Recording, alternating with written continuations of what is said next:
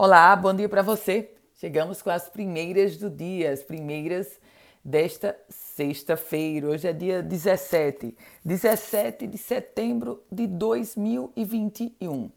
Começo trazendo para você mais um município onde vai ter eleição suplementar. Depois de Guamaré, é a vez de Canguaretama. O Tribunal Regional Eleitoral do Rio Grande do Norte cassou o mandato do prefeito Wellison Carlos Dantas Ribeiro, do Progressistas, e da vice Maria de Fátima Moreira, do Cidadania. Portanto, Canguaretama deverá ter, nos próximos meses, uma eleição suplementar. E tem shopping sendo leiloado. O Shopping Via Direta, localizado na zona sul da cidade de Natal, no bairro de Capim Macio, vai ser leiloado com um lance mínimo de 76 milhões de reais. O empreendimento é alvo de três ações na justiça. O imóvel, inclusive, está penhorado por conta de duas ações trabalhistas e outra de execução fiscal, movida pela prefeitura da capital potiguar.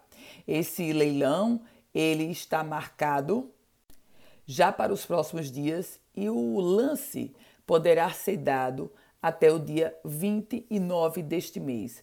O shopping Via Direta está envolvido em execuções judiciais que se arrastam há pelo menos 17 anos e agora vai ser leiloado.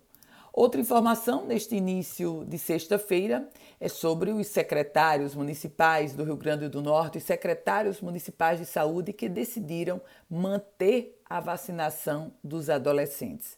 Houve uma recomendação do Ministério da Saúde para a suspensão da vacinação dos adolescentes sem comorbidade, mas o Conselho dos Secretários Municipais de Saúde decidiu por manter essa vacinação até que a Anvisa, a Agência Nacional de Vigilância Sanitária, emita um novo posicionamento.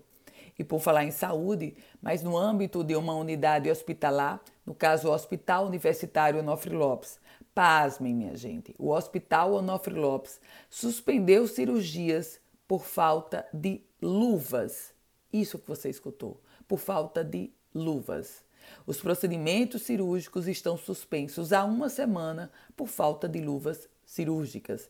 A unidade tem contrato de prestação de serviço com o governo do estado para a realização de cirurgias, mas essas estão paralisadas.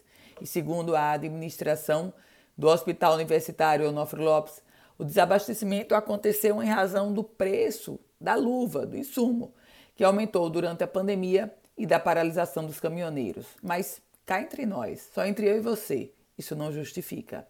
Paralisar cirurgias por falta de luva é o cúmulo. Vamos falar sobre polícia? Pois é, uma operação integrada da Polícia Federal e da Polícia Rodoviária Federal prendeu na Grande Natal um foragido da Justiça de São Paulo, condenado por tráfico de drogas, roubo, sequestro e formação de quadrilha.